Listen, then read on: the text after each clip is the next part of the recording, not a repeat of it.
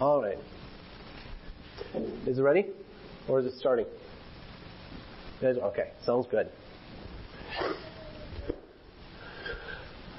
Oh man, it really, really, really empties out quickly. well, I'm wondering what your goal in life is. What are some life goals that you might have? You know, there are lots of different life goals that we can have. Some of us have goals of things that we can get, right?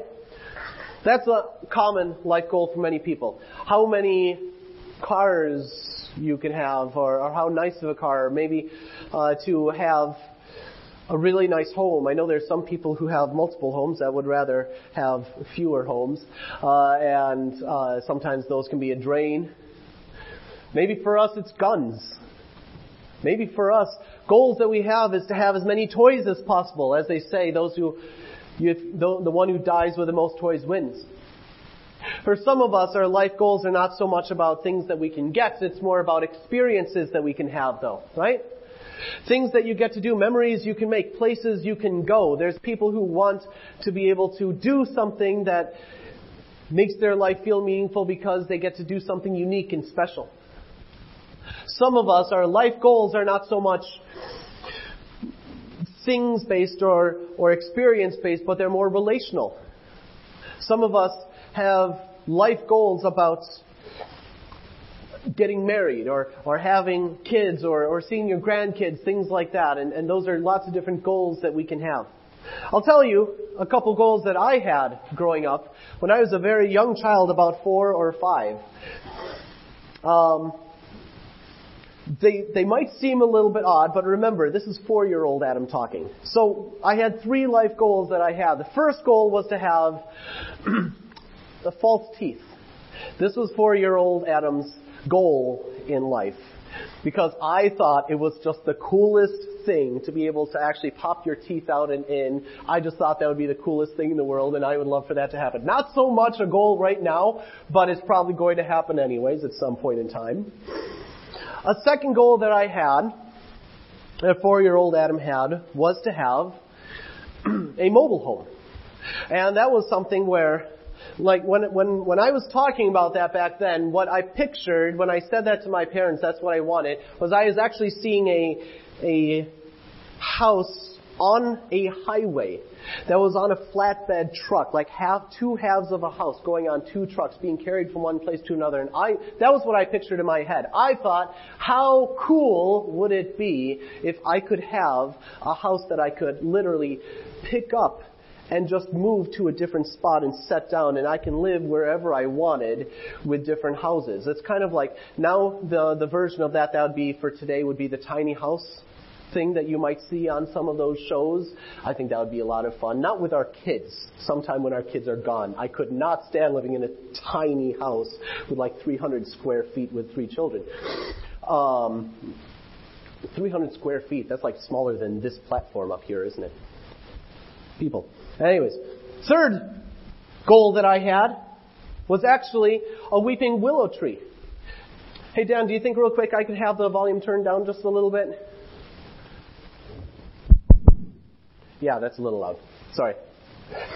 Third goal was to have a weeping willow tree because when I was growing up, I, I always sat in the same place with my family in church. They would bring me to church every single Sunday. Every Sunday we would sit in the same pew uh, and and seats, and I would look outside and I would see this giant, magnificent, like 60 foot tall weeping willow tree just swaying back and forth in the wind. It was kind of mesmerizing. I kind of stopped listening to the pastor sometimes as I was getting mesmerized by it, but it was something that I wanted. And so at least one of my life goals has been achieved.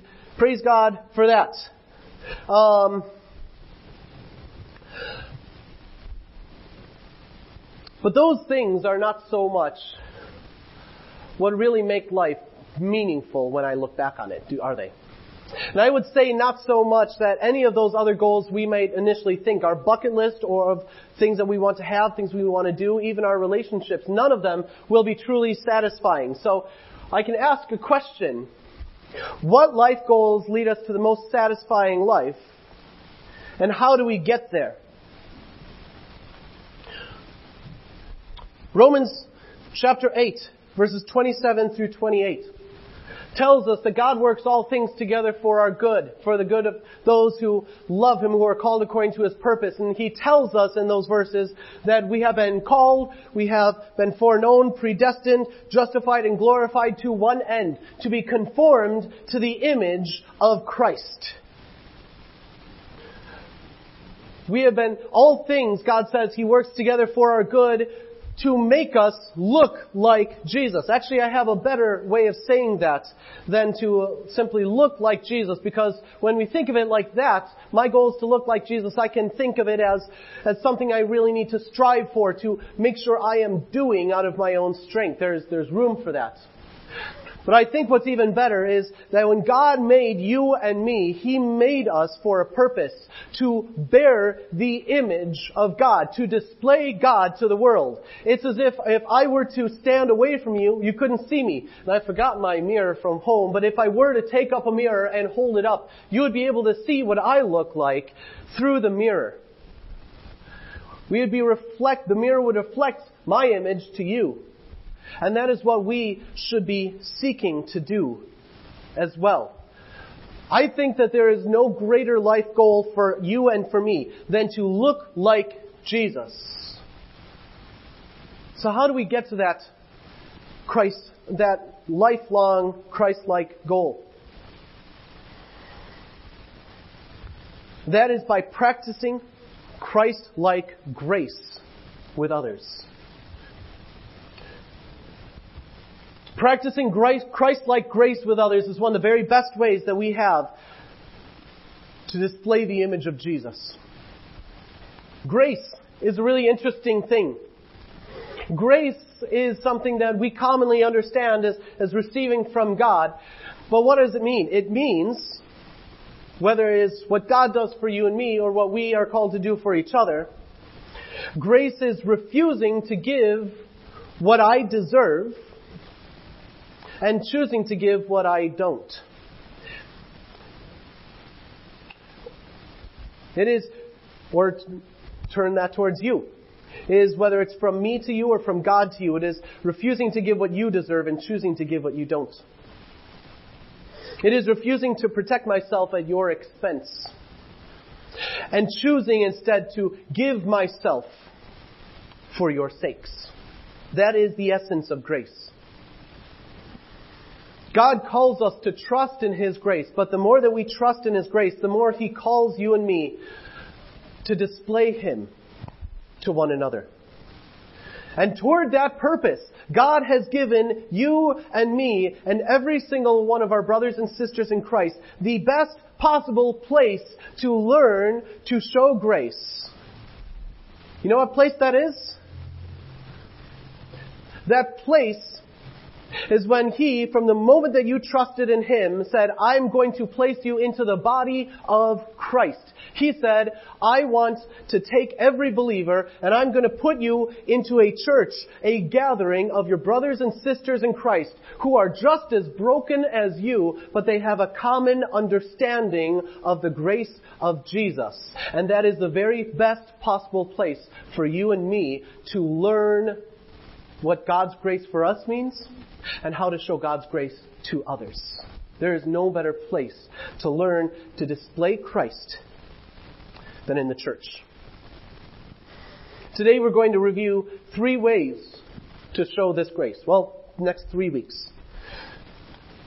On this step of the faith path called show, practicing grace with others, we're going to learn three ways to show grace. That is through proactive love, reactive love, and protective love.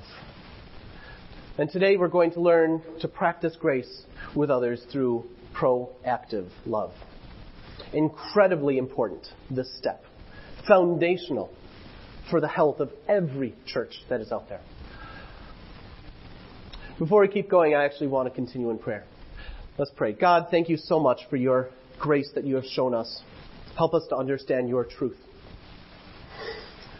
Help us to live our lives not out of how we can earn what you have given us, but to take what you have already given us freely and to show it to others. In your name we pray. Amen.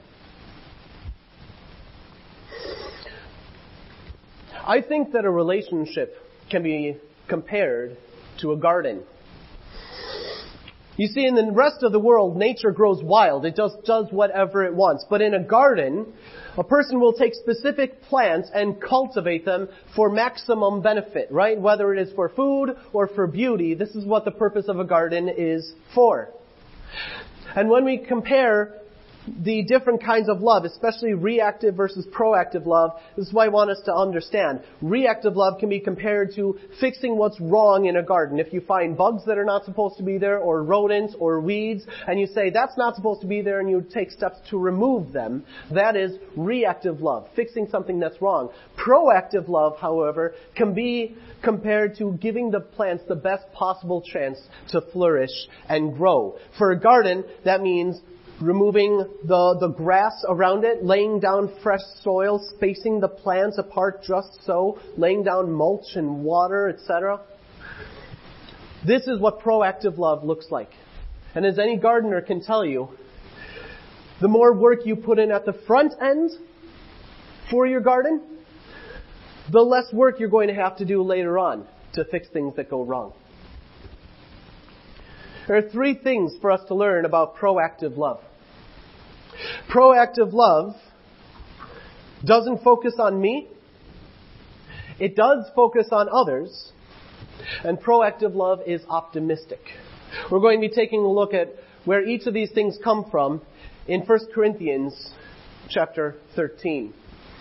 You see that I highlighted a couple things uh, because I simply don't have time to talk through everything in 1 Corinthians 13 verses 4 through 8. But I picked them out specifically because I made a distinction here between proactive love of what I do regardless of whatever is going on and what I do in response to difficulties, like patience or envy or being irritable. Those are things that I might do in response to someone else.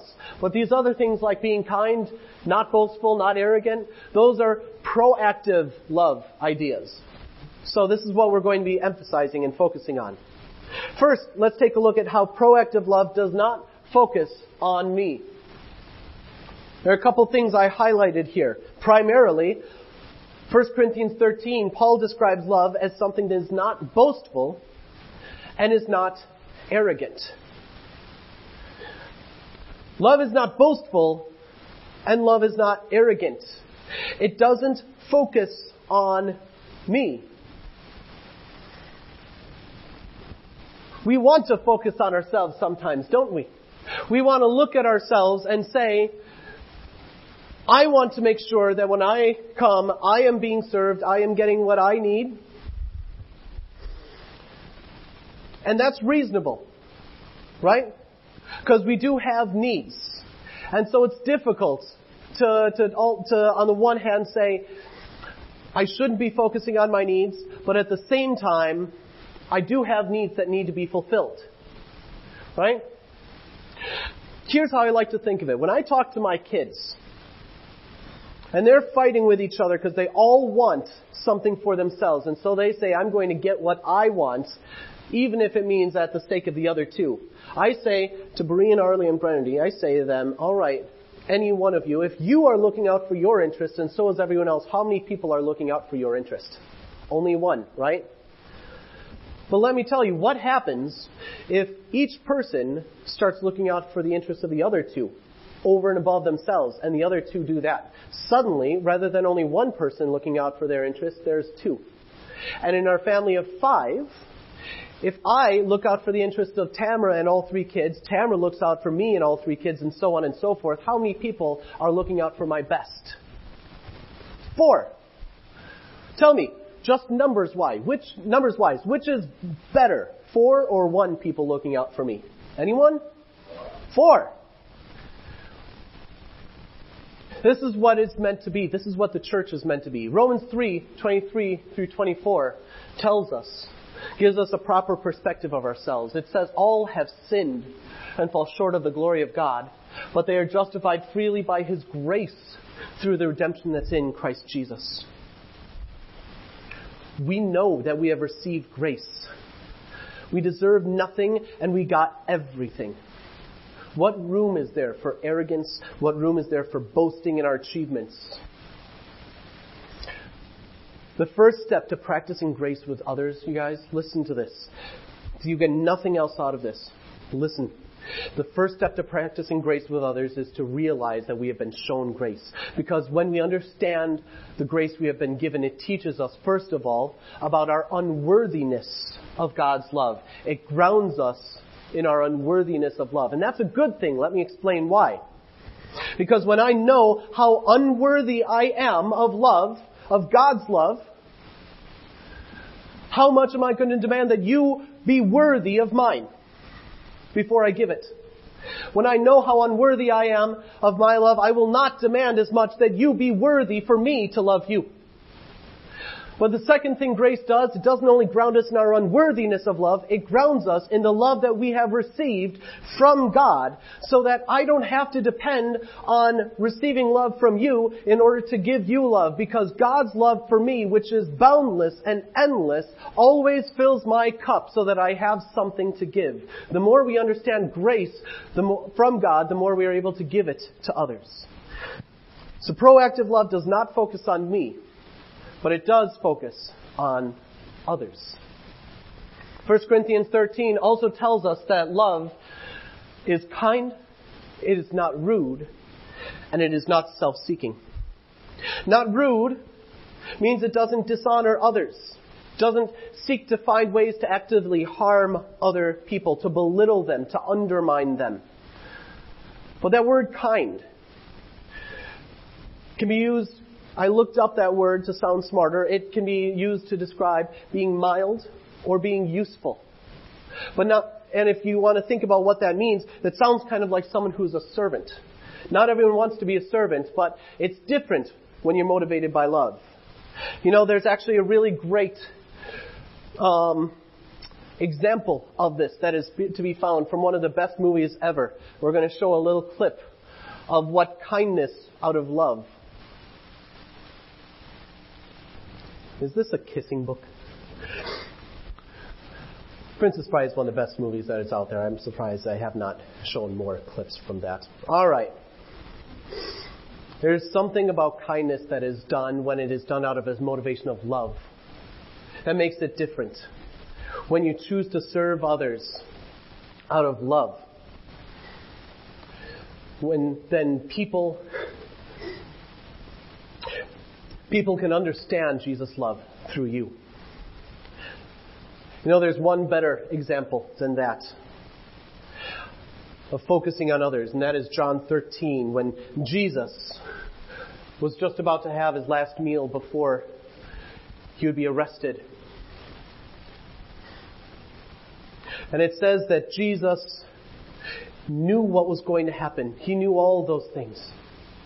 And he also knew where he was coming from. He knew where he was going. He knew who he was. And so what did Jesus do knowing that he was about to be arrested and condemned and killed as painfully as possible? He got up, he put, wrapped his robe around him like a servant and he began to serve people in the most humiliating way possible by washing feet. He focused on others. Brother, sister, if you have believed in Jesus, you can know who you are. You can know where you came from. You can know where you're going like Jesus.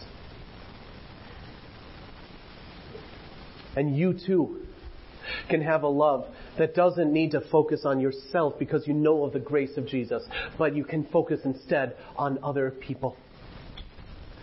This is what we do this is what we're called to do. This is what being in Jesus on a practical level is about. So those are two things that love is about. Proactive love doesn't focus on myself, but it does focus on others. But finally, love, proactive love is optimistic. Where do you get that, Adam? Why do you say that's optimistic? Take a look at 1 Corinthians 13. It says that love believes all things and love hopes all things. That sounds rather confusing, doesn't it? But if you look at, take a look quick at what Paul wrote in his letter to the Philippians in chapter 1. I'm not going to go ahead and read all of that, but you can read through that now and in your own time.